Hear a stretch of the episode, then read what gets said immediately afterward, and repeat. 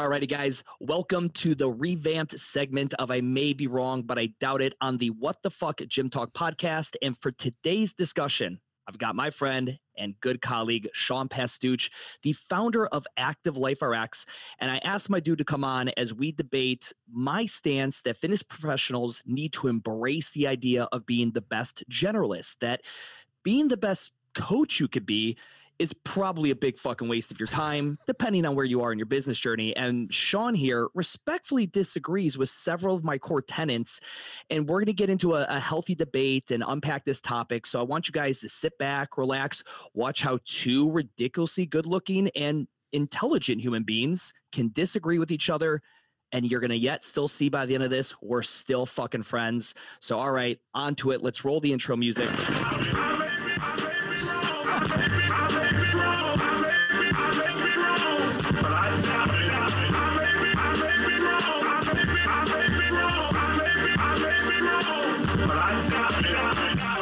If you've never read the book, I may be wrong, but I doubt it, by Charles Barkley, he wrote it in 2002. You fucking need to, people. Did he also uh, record that?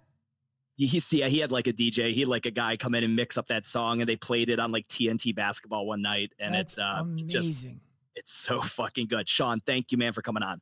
Oh, my pleasure. Awesome. So let's kick this off just to give everyone context to this. Uh, I did uh, in the, my new show, the What the Fuck Gym Talk show, episode four, I titled it um, Why Pursuing Excellence as a Trainer is Bad for Business. And then I had a few, you know, Instagram posts that really kind of backed up that thesis. And Sean is probably one of the, the few colleagues of mine in the fitness industry that I, we feel very comfortable telling each other when we're like, no, fuck you. Are you kidding me? I would totally argue against that. And mm-hmm. I wanted to revamp this segment and Sean was, uh, is the perfect guy to get on here and and kick this thing off. So um, let, us talk about this. When you, I don't know if you watched that episode, you saw the podcast or you saw the, the post on Instagram.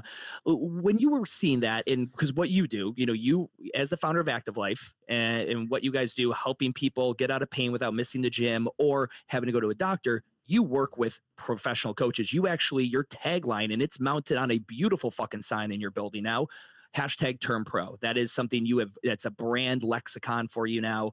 Talk to me about as you saw that, you know, what was the, what was your initial feedback and gut reaction based on my, my statement that I don't think coaches need to pursue excellence as a trainer um, and that it is bad for business. So we just yesterday, was it yesterday or two days ago? We defined turn pro.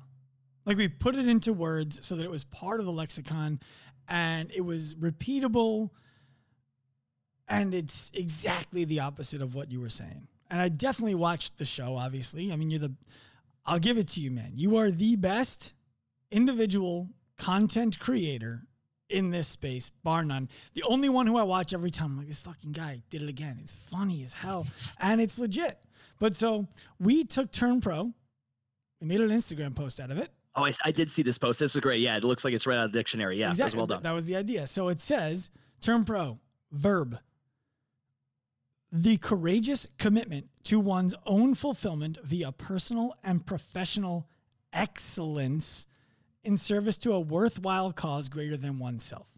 That's what we believe it means to turn pro in a way that everybody can repeat. And I promise I'll have that memorized by the end of like, I don't know, Q1 next year it'll be on it'll be on the ta- it'll be on a tattoo somewhere on Sean's. So okay, let's let's talk about it then. You know, I, you know, I've also made the comment uh, for a lot of my audience, and you and me overlap our audiences so well. You know, we've been able to collab and do stuff together. A lot of these guys, these the coaches that are coming in, whether they are coach slash owners or they're just coaches in someone else's system, or they're coaches just figuring it out and they're still in their educational component, hoping to be in someone's system or someday or start their own I, I come from this as, as I know you do because you were got in the CrossFit early too. I just come from this world where I never have had to speak with a gym owner or talk them off the ledge or get them, you know, get them tissues because their business because they went out of business because it was their because their coaching was subpar. Their eh, their ability to be a professional coach, and I guess maybe it requires a definition as to what a professional coach is. And I'm here, you know, on my end, I'm saying, guys, there's a time and a place to perfect a craft. But the second you sign a lease and you open a brick and mortar, you instantly can't be the best coach because that requires, like, I'm, I'm assuming turn pro, you tell people it's a constant you know um, effort. It's a constant resource of your energies time and you know whether it be money or whatever to continuously get better at your craft and be focused on being a professional. I think once you open that fucking brick and mortar you now have way too many hats to wear and sally will not know the difference if you don't know the you know the four sits muscles in the shoulder so i want to be careful here because i agree with that but i disagree with you as a general premise and what i mean by that is this once you sign the lease, yeah, you stop being the coach first. And you are better off being a a version of a coach who is not a detriment to the gym, right? You just can't be a liability when you coach. You can't be showing up with knee sleeves on, smoking a cigarette. Like we have Coach Gary. I don't know if you've seen Coach Gary on our Active Life Professional Instagram. Oh yes, Coach. That video is phenomenal. By we're, the way, we're, we're just pumping so out Coach Gary content. You can't be Coach Gary, right? But that doesn't mean that you don't pursue excellence in what your job is. And if you're the gym owner, in my opinion, you have you have one major job and one major responsibility. The major job is to make sure that everybody understands and appreciates the value of the mission that your business serves. Which means you need to become in my opinion a world-class storyteller. You need to become a world-class team galvanizer. You need to become a world-class leader to create your number one responsibility, which is to create a safe and inspiring work environment for everybody else who's there. Part of creating a safe and inspiring work environment is, yeah, being a generalist in the tasks that everybody else is able to do so that you can take out the trash, so that you can show them, I can clean the toilet too. You might not want to eat out of it after I do it, but I can clean the toilet and watch, I'll do sure. it. But I believe that it requires a world class skill set to be generally good at all of those things and then to be the leader as your job. The coaches, sure. but hold on, the coaches who are in the gym, they do, if you're going to be a career coach, they should be pursuing excellence, in my opinion, as a coach, so that the member never has the moment where they're like, I'm going to go try that other gym. I just don't feel like I got any attention today and I'm paying all this money for coaching. I uh, I think that you you you mentioned them there the the career coach or like the coach for life, and these are ideas you know that a lot of people talk about, and I but I could really think of if we think of let's think of uh, educate like guys that we can think of. We can think of the Poliquins of the world, the Rippetoes of the world, these top end, you know, Fitzgerald, any of these guys that are, you know, renowned as really good coaches. They never really deviated. They stayed coaches. They perfected their craft. And you get good enough as a coach but you still outgrow coaching. Like you still like those guys still coach, but they become SMEs. And an SME ends up doing other things, course creation, whatever it may be, like writing books, um, you know, you know, trainer to the stars or like educating other coaches when I look at the average coach that listens to you and me and the responsibility we have in our content, I always think to myself, like, okay, I do want these guys to be great. Like, I don't want a bunch of shit coaches out there doing whatever. But I even look at Jillian Michaels. We all know that that like famous scene where she was on TV and she yeah, she was grabbing the kettlebell and she was coaching them through some dog shit fucking and very dive. And yeah. dive. It was just the worst. And at the end of the day, Jillian Michaels is not a world class coach. That chick has not turned pro in the profession of coaching whatsoever. It did not to the slightest degree. But again, I look at this, I'm like, is it better though that she is a D plus C minus, maybe if that that might even be generous, fitness instructor, educational instructor, you know, exercise instructor, um, kinesthetic awareness person than then you know, but she's, she's more impactful in helping other people because of her ability to do all the other things that made her Jillian Michaels. Well, I, I would and argue. It, I would. I'm sorry, I interrupted you. Go on. You're good. Fit it. Go okay. ahead. Fit it. I would argue she's dangerous.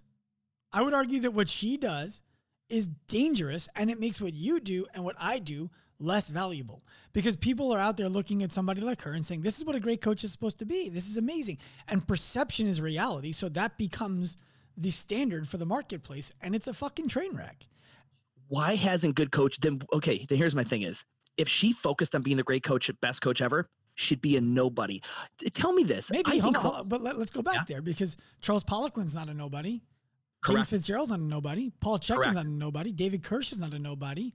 100%. Mark Verstegen is not a nobody. So what happens is these people first pursue being a great coach. they become a world class coach. And then when they get to that place in their career, I believe that they start to feel more energy spent to chase diminishing returns than to broaden their scope and to be a novice again and become a great at something else. But I don't believe that they became a marginal level coach and then we're like, all right, I want to go open Exos. All right, I want to sure. go train the world. I think that they became world class and then the energy required to stay there when they saw this other opportunity everyone who wanted to learn from them was just like, why would I want to keep becoming a better coach? I need to now gain the skills to market and sell what I know to other people so that they can learn to do it too. I agree. I think you know in their situations, and I will think they will be the the outlier scenario. They were world class, mm-hmm. and they were able to grow a business, and I wouldn't even call it a business. They grew a company. They get themselves a very good job, being paid a lot of money because they were the best of the best. But would would it, besides like Eric Cressey doing his sports performance locations and things like that, would these guys ever exist in the regular micro gym brick and mortar world that majority of our audience falls into, where they're looking to attract the everyday individual? Like their knowledge level would be would be deaf upon an audience in you know uh, Austin, Texas, where they open up. So when I look at that level of knowledge, I think you need to have a specific goal. Like, okay, I want to be the next Poliquin or Mel Siff and I want to be I want to know so much. That means I need to be blogging. I need to be I need to be talking. I need to be educating people. I need to be going around doing free seminars. Oh, kind of like how Sean Pastuch started, going around and just mm-hmm. giving away his education for free.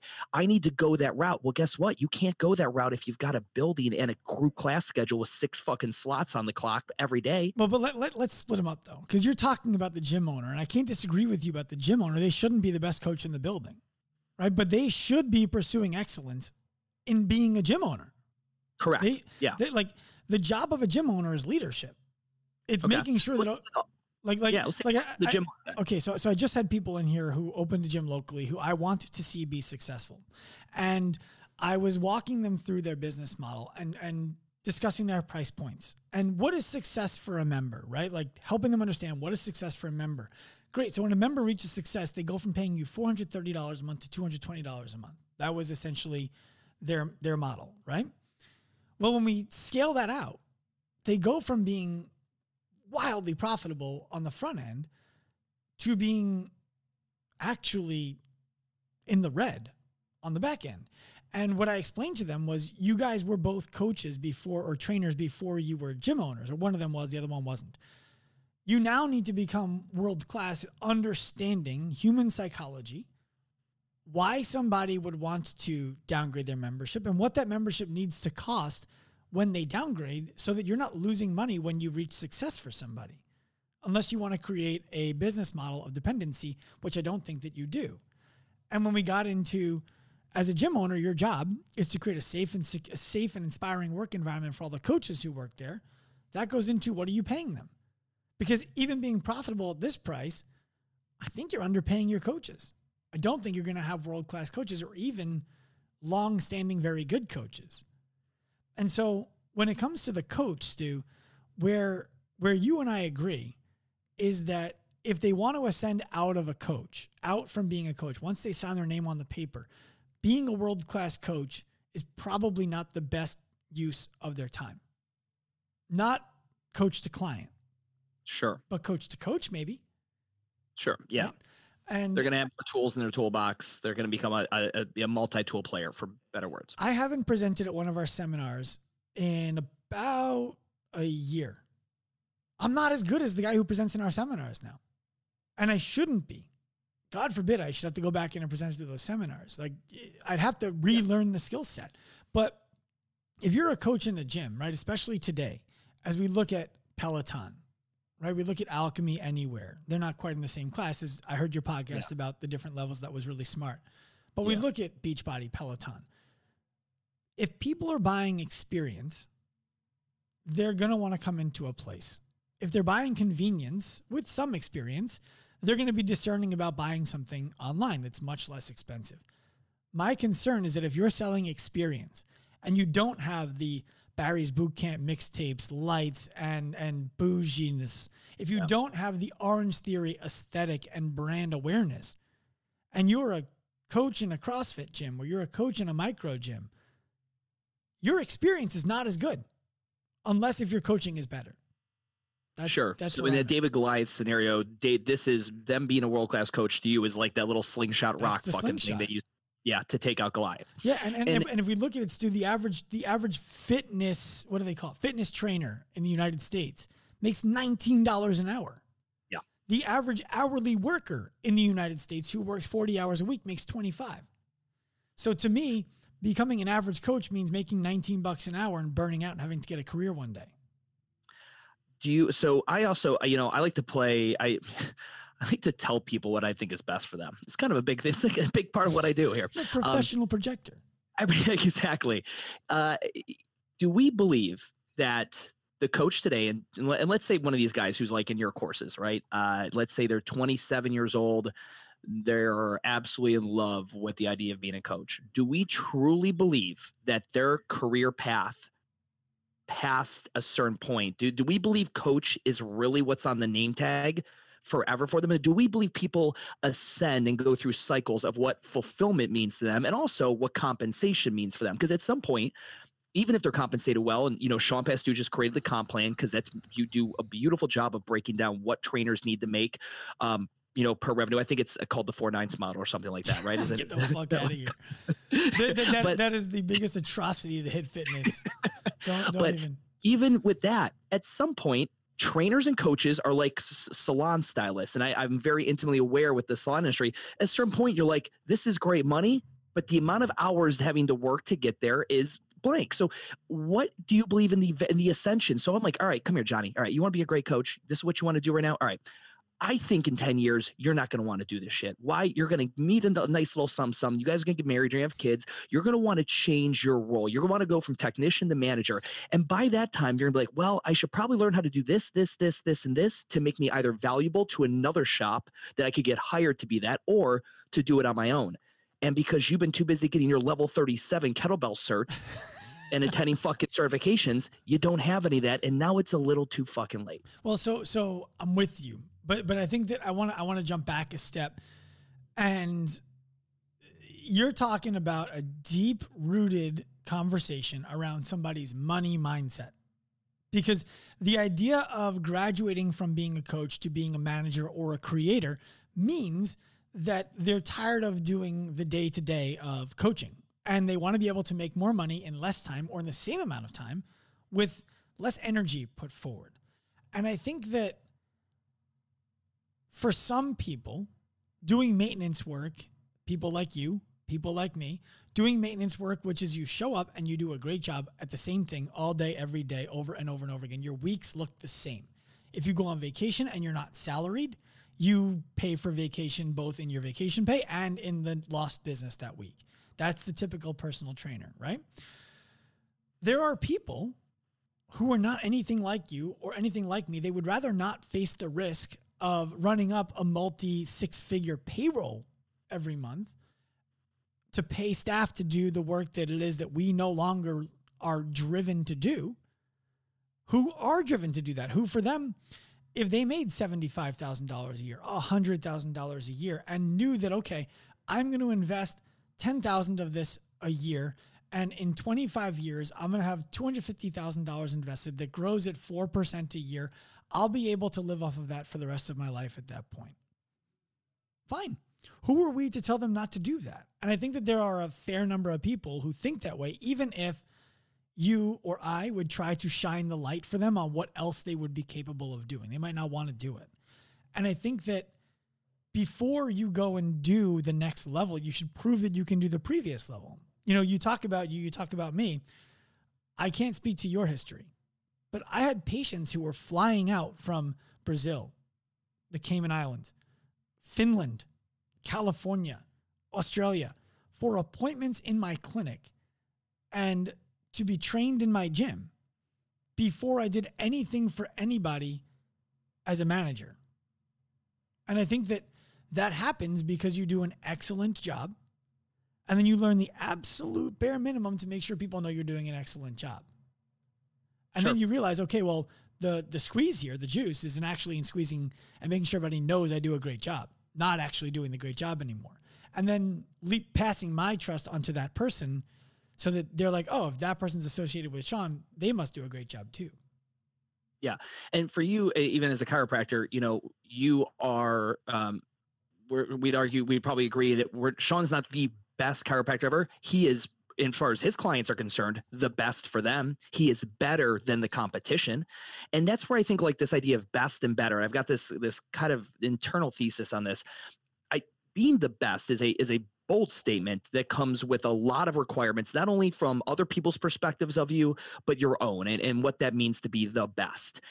When really what everyone just needs to be is better than the other option. It's the, now, Bo, it's the Bo Jackson talk, right? I don't need to be great, faster than it's that hundred. Bo, Bo Jackson. It's even the it's the Frank Abagnale. Your quote you love so much that we mm-hmm. literally I think every time we podcast I bring this up is one chapter ahead. Right? You've got to be you're you're better than the other guy, and it could be in proximity and convenience. It could be in price mm-hmm. point. It could be in value. It could be in whatever it may be. When I look at trainers and their pursuit of being the best or again and i love i you know i was a i was a guy I had it on my wall my, my very first gym right? The one i lived in it said uh the relent the blind relentless constant pursuit of excellence right? He like did an opening line to one of the crossfit journals on that and i just i just i just bathe myself in that relentless pursuit of excellence and the only word that i never really like tied myself to. I love the word relentless. I love this was the word excellence. And maybe it's because everyone has a different definition of it. But when I think of a trainer pursuing excellence in their craft and being the best trainer they can be, like being the best artist you can be, being the best is just such a subjective thing. It's either personally you have like I'm the best, and you're not you can't prove that to anybody. Sure, I can. i Or someone else says but but then you were like, I enough people decided I'm better mm-hmm. than the competition.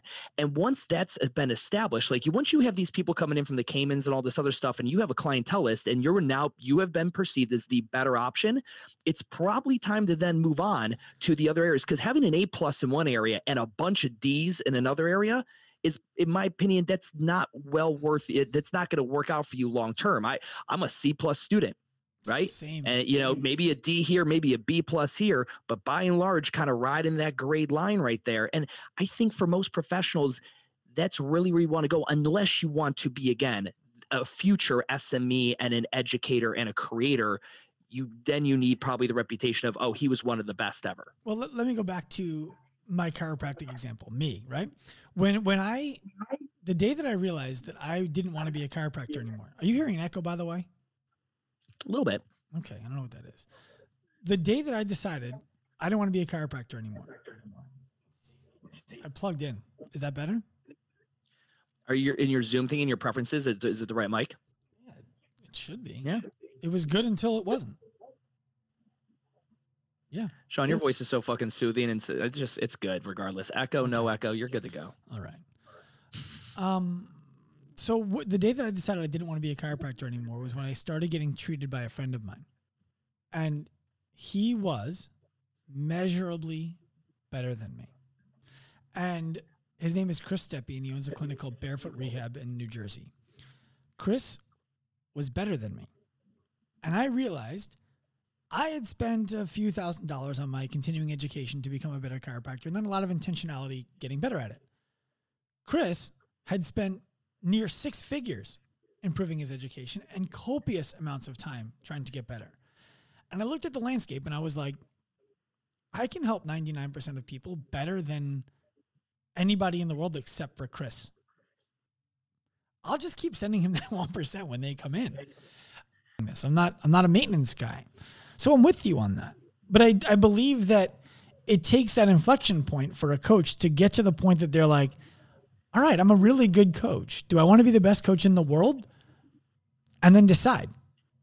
Because somebody does, right? But you have to be really good first. You I don't think it's reasonable to get to marginal, you know, safe and then move Correct. on. I agree. Yeah, we, we don't want coaches that are just hovering on that C line. I guess what I'm mostly scared of is because I understand that, and so do you, and most and everybody listening to this. This you listening to this podcast is proof of what I'm about to say. The tools needed to sell a service independently as a one off technician or the skill sets needed to eventually grow your own shop or your own business are so vast and diverse now. Like back in the day, you did not need to make a fucking recording studio out of an office, mm-hmm. or you didn't need to be at least just speak into an iPhone in an entertaining and educational way and upload it to Anchor. Like there are way more tools that everyone with a goal of creating something for themselves need to have. And so if you're looking to go that route of again, like we we've both been in agreement, if you're looking to pursue that route, there are there's plenty of other skill sets. Once you get up to not marginally, but not the best, somewhere there in the middle, above average, right? Right there in that line, it's now time to say, okay, move on. I went to a Carl Paoli came to my gym back when I was a CrossFit gym. And Carl said something that he's like, in gymnastics, I teach people once you've got a skill down about like 80%, you know, like you still fuck it up here and there, but like it's 80% down, move on to the next thing. Don't stay on that because going from 80 to 100 will take you so fucking long. You'll get from zero to 80, you're going to see some results, and then it'll just be time and reps and practice. I, I think about that a lot. And then I also think about the future job market. Let's let's be real right now everyone listening to this is probably not going to repeat what you and me saw in 2008. We saw the largest insurgence of individual fitness businesses explode with everything going on right now, we're not going to see another one of those. There's not going to be another 16,000 CrossFit affiliates over the course of 10 years. You know, take China out, right? Like it's not going to be that quick explosion. There's going to be a lot of people that are going to, especially if they want to be the best trainer, get jobs at other places. Mm-hmm. Do you mm-hmm. believe that someone being the best trainer ever makes them a better hire than someone who maybe has other tools and skill sets? I think that depends on how you define the best trainer. And and for me the answer is yes. When one of our ProPath gyms, which is the, the program that we sell to gyms, posts that they're looking to hire staff, people move across the country to go work there. And when they're looking for staff, they want them to have the skill set to be able to solve the problems that an active life gym can solve, that an active life coach can solve.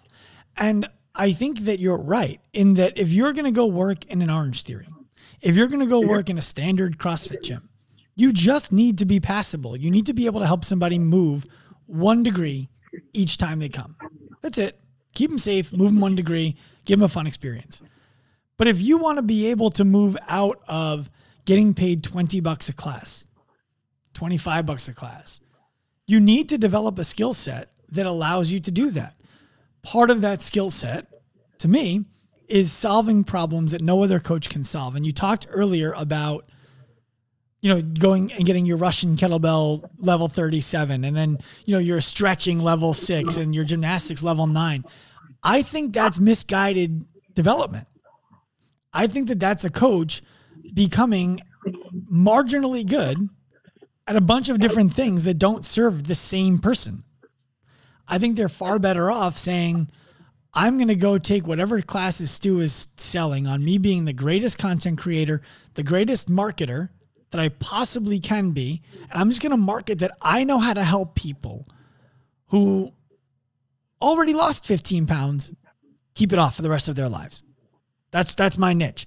For an active life educated coach, it's we can help you lose that weight even if you've been dealing with low back pain for the last 10 years and everyone's telling you just have to stop doing it right? So, so, so, yeah. so it's it, it's going deep instead of going broad with your education. I, I get that. And with the one thing, and I know this is a problem you're hoping that your organization helps solve in the future, is okay, I'm that coach and I've decided to go deep with my education. I know I can help people with serious problems. Where the fuck am I going to get a job that acknowledges that skill set and pays accordingly? Because that's the problem. I feel that uh, people who become the best, they look around at the market and because their education, their acumen is so high, they're like, you guys are fucking this whole thing up. And there's nowhere for me to go where my skill set, because it's so high, would be rewarded. So now I have to go make a business. And I, but now I don't have the skill sets needed to start a fucking business. But that's not, I don't agree with that because the coaches, the way we would teach a coach is walk into a gym and offer to work for free. Yeah, because and we, sell the personal training and hustle it out and prove to that gym owner that you're the shit to the point where he's like, "Holy fuck, this guy could put me out of business," right? Yes, or yeah, or I, don't just make your own living and and be like, "Look, I'll, I'll keep servicing your clients. I don't need to prove anything to you. I'll sell yeah. sessions at 150 bucks a pop all day." Do you guys have a lot of? Do you guys have coaches that are going into these places? Like, does that the? I picture it like uh, they're getting on a team for tug of war and they're so fucking good that everyone else is like it, it would cause unrest amongst the rest of the group because this individual showed up and he's been trained by you and he can sell $150 pop sessions. And you know but that does that ever cause a lot of unrest when they go to work inside someone else's shop?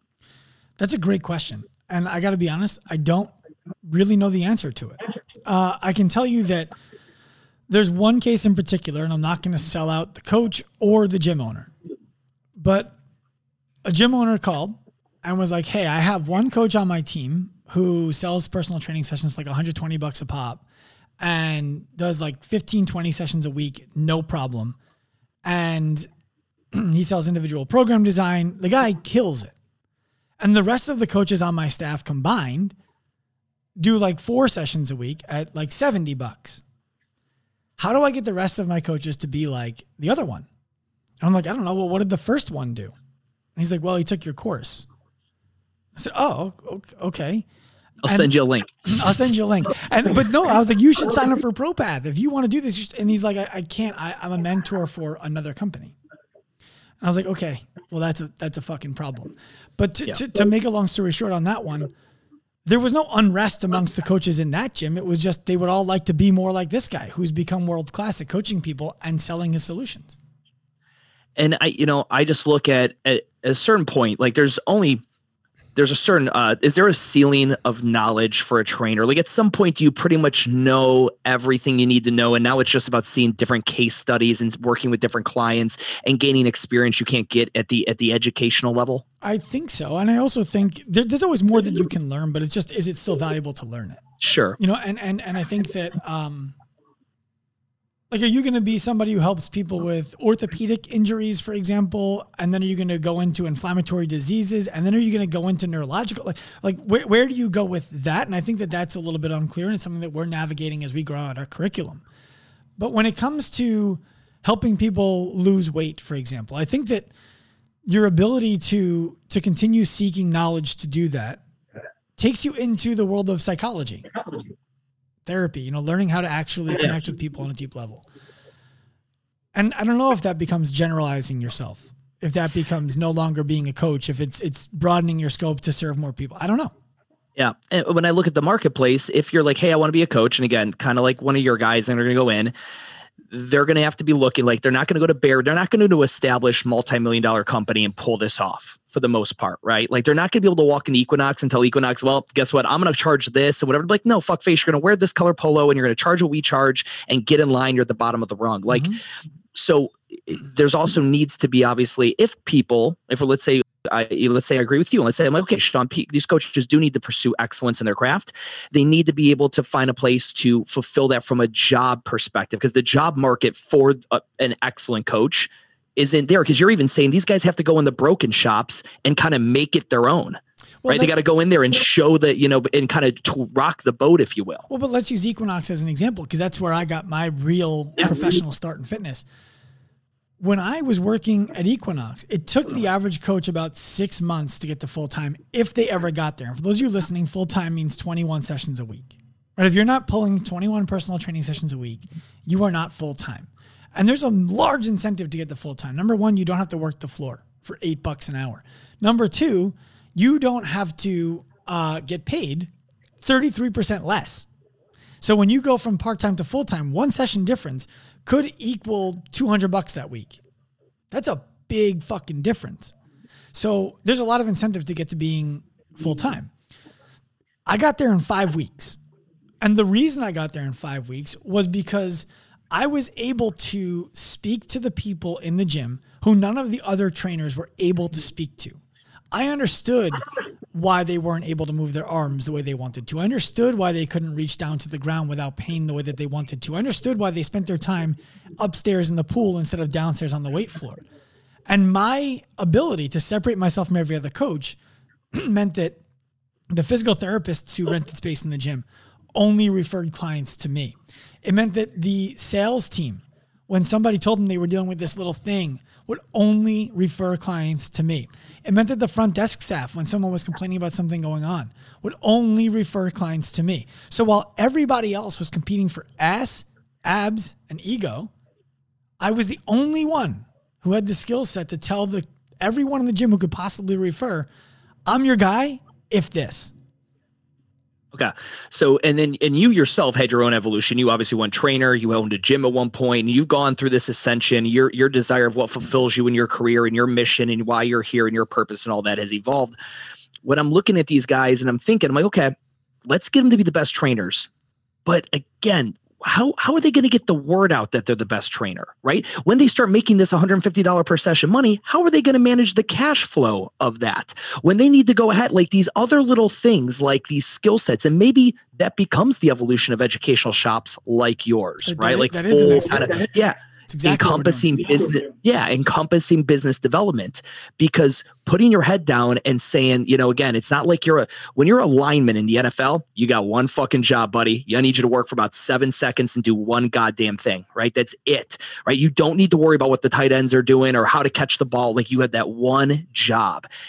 Unfortunately i don't think the fitness industry is primed for like a, a, a heads down specialist. There are the outlier scenarios that we named earlier and but that's it unless you plan to become one of those truly iconic subject matter experts that people will talk about Poliquin died what fucking five years ago like i mean pe- like people will talk about him forever and, and it's just it becomes this thing where i feel like with you and me and our audience and who we talk to I want people to, I want them just thinking a couple steps ahead, be like, yeah, be fucking good. Of course, I want you to be a great coach.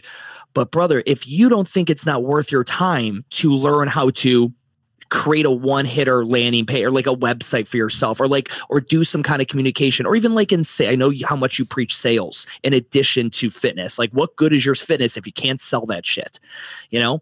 Just these other elements that I don't want guys to go heads down and you know ostrich themselves because they're like nope I'm just gonna be the best constant relentless pursuit of happiness. And you know that's all I'm fucking chasing. Well, I think that that speaks to the scope of the coach and what goes into being a great coach. Sales, sales is probably my favorite thing to talk about. Because Oh, I know. Because if if somebody in the gym, like coaches all the time, like sales, dirty word, dirty word, dirty word, dirty word. Well, if you tell somebody, "Hey, I need you to keep that barbell closer to your body," that's a sale. You're selling them an idea. There's just no money exchange. So you don't really have a problem with sales. You have a problem with money. And with taking it from other people yeah yeah, with asking for it.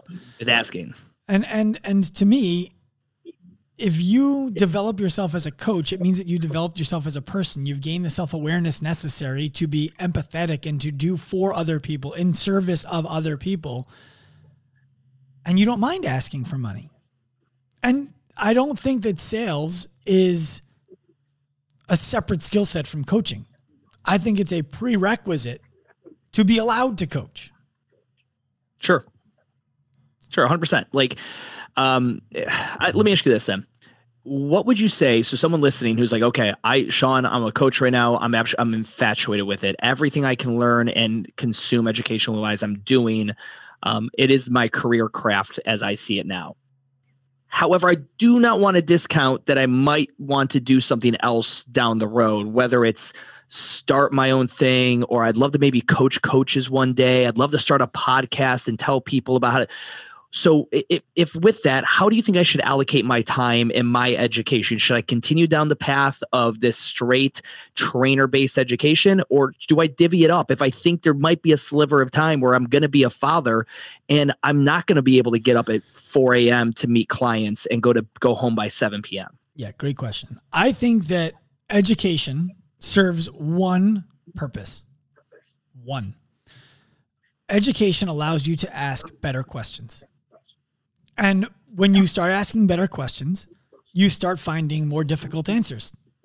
And then you need education to ask the questions about the bigger answer. So, to give you a really simple example of that, let's say that you're a coach in a gym and you're making 20 bucks a class right now. Do you believe that everybody in that class shows up for you and trusts you when they get there? Easy way to look at that. Do you outperform every other class by 20% every day or 20% more people coming to your class every day? Because a fucking rock star, they are. Great. Once you've gotten there, look at the amount of money that you're making and ask yourself, is this enough? If the answer is no, the next thing to look at is what skill do I need to make more? Because I can't make it coaching classes like this. Well, I need to learn how to do one on one coaching, for example. Great. A great one on one coach is very different than a great group class coach. You can't take the group workout, do it one on one, and expect people to pay for it. So, what skills do you need to become a great one on one coach? Learn those skills and then learn how to market and sell those skills. You're going to reach a point once again where you're like, I'm really good at this and I no longer want to do this as the thing potentially. Okay. So, how do you want to now start to scale that up? Well, I want to be able to teach other people to do it. Great. Doing it really well and teaching somebody else to do it really well are two very different skill sets. What skills do you need to be able to teach somebody else to do it? Go get them. And the reason why we go through that progression, Stu, is because somebody might not grow out of the I just want to coach for 25 bucks an hour. Some people like it. I mean, there's bartenders for life. They're career bartenders. 100%. I mean, look, there, there are teachers. Teaching in a school has a massive variety of pay. In New York, it could be $150,000 a year. In Louisiana, maybe it's 30 in some places. Don't hate me, Louisiana. I'm fucking guessing here. Okay? Cost of living, right? Yeah, whatever. Yeah. Well, teachers work 25 years. They never ascend out of being a teacher, but they pursue becoming a better teacher so that it's easier for them to do their job. I mean, eventually you'll see people like they'll get tenure, they'll get into administration, that kind of thing. But, but I, I but, get but what you're saying. Teachers don't all go to administration. Most teachers stay no, not teachers. all of them. Yeah. Most, Most of them stay teachers. Right. Mm-hmm. Yeah. Eh, so when you were going you, back, like you and I, we could never do that. No. Wait, teach? anything no. for 25 years straight. do anything for 25 years. Yeah. so going back to like even the, I like even thinking of the bartender example. There are career bartenders, just like there are career. Like I, I've got you know I got a guy who's uh, he's my go-to paint guy this guy's gonna be a painter. Like I'm not talking like art. I'm talking like houses and buildings for the rest of his life. He knows it up and down. It's super efficient at it, whatever. I, but also if you gave those individuals the opportunity to go back in time and say, hey, bartending's dope. You can make great money, but would you ever be interested in whatever education or whatever thing could have possibly given you another opportunity? Would there be something you'd be interested in if we go back in time with our DeLorean, hit 85 with Doc Brown and get there? And, and I think so. And I like I I know trainers and I know people who thought they were be career trainers. And especially now in COVID, there's a pivot. They got fired from the gym they were at. They were at Reebok, CrossFit, whatever. They can't be there anymore. And now like, uh, I got to go out of my, oh, I got how to get figured out. I'm a bad, I'm great, Stu. I know my shit. Like I'm taking these calls is that, you know, I, this week I'm the best. So how do I go out and I'm like, all right, well, so in this entire time of you developing yourself to be the best, did you ever sit down and think about what you would need to do if someone else, if someone wasn't already bringing you the fucking fresh meat every month in leads there, and there, new clients? Stu, there's a lot. There, there's a substantial amount of unconscious incompetence there that that I would unpack. You're not the best trainer. Like if you got fired from the gym and clients weren't calling you saying, "Hey, uh, where did you go? How do I work with you?" You weren't that fucking good. That's the reality. And and and to to jump on top of that. Um, I forgot where I was going to go with it, but but it's. No, I see what you're saying. So let's say again, gym shuts down, COVID, they're out of a job. They've got they've got that that plethora. They coach the 5:30 a.m. class, and that 5:30 a.m. class will follow them anywhere. And now this individual's mm-hmm. stuck with the opportunity. Okay, I'm the best trainer, but what good does that do me now? Yeah, they're paying you. They should still be paying you sure i can still keep training these people and now but now i've got to okay well how what do i do? Am i doing it online? Am i doing it in their garage? It's about to get cold out. Like there's all these other elements of problem solving and because now you have to create something more than just being the best trainer. You have to problem solve outside of that bigger box. you you might you also might oh. not. You might be able to just say hey i'm going to go train over here come with me. Sure, you might, yeah, go to someone else's shop and set up shop and do that and, and, do that fine. But then there's also that cool that I mean, if you found that life raft, like a lot of these people who are displaced now, especially New York City, is a fucking trainer nightmare. Orange Theory Fitness has lost oh, whatever is it, 45, 50% of their trainer population, and they're all online now. Mm-hmm. And they all pulled and siphoned fucking clients out, but they're all sitting like, okay, I got these dedicated 30 people and I could charge them X per month. But what the fuck do I do with it now? There's a lack of not only business acumen, but again, like I think this more global problem solving. I think, and again, it's not uh, just a, a, the problem of people pursuing being the best trainer.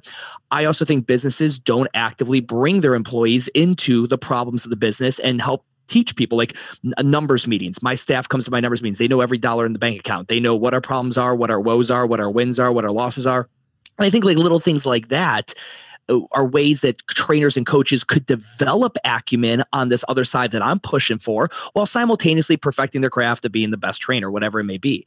And, that's just my fear. I hate seeing guys that really did invest with the hope and dream and this really like this it's adorable you thought being just the best trainer alone would survive some of these things that we're all dealing with in this world right now of 2020 but but and, Stu, it, I don't think it will. It's it's the depth that they go on the things that they learn.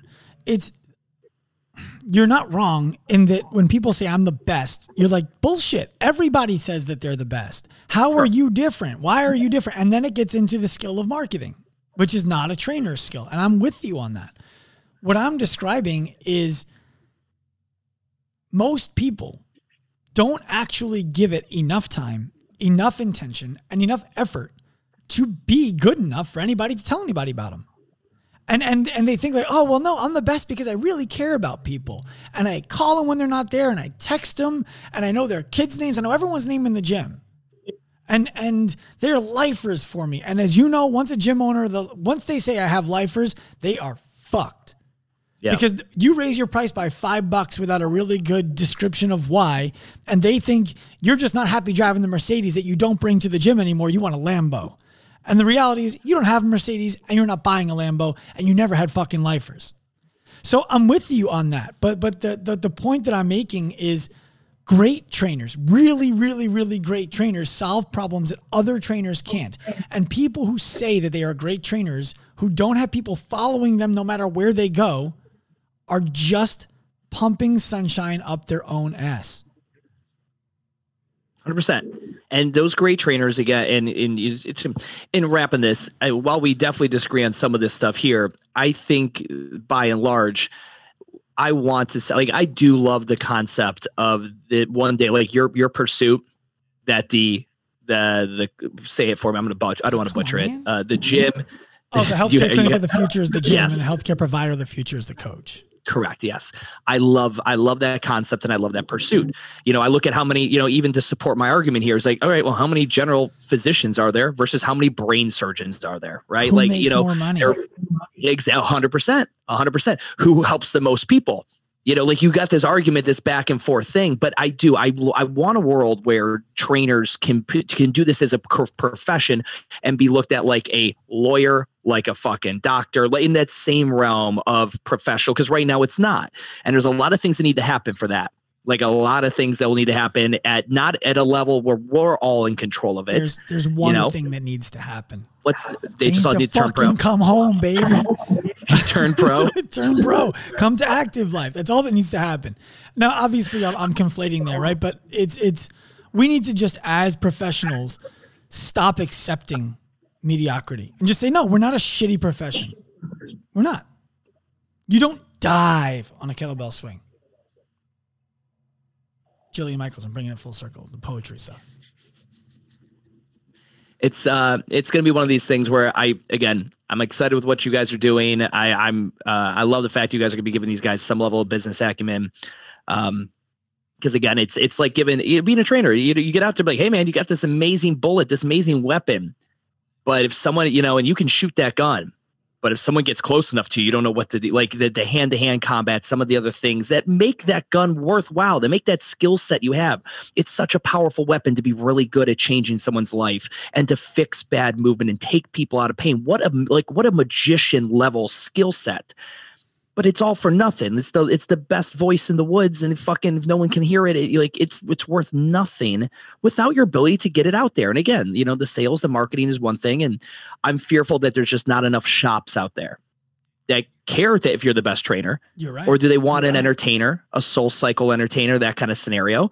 And and hopefully there'll be more active life gyms or other like people listening to this that are opening up locations that will look at themselves as a healthcare uh, provider of the future, and uh, and that that will change.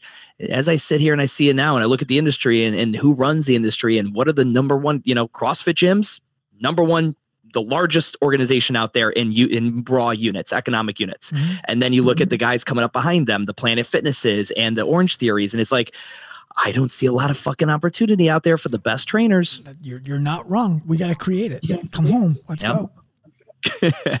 Sean, dude, thank you so much for coming on and uh, shooting the show with me. Guys, take notes. This is how two adults argue. Isn't this is how it, this how it goes down. Isn't it refreshing? I know. I know. All right, brother. I'll talk with you soon, my man. Thank you. All right.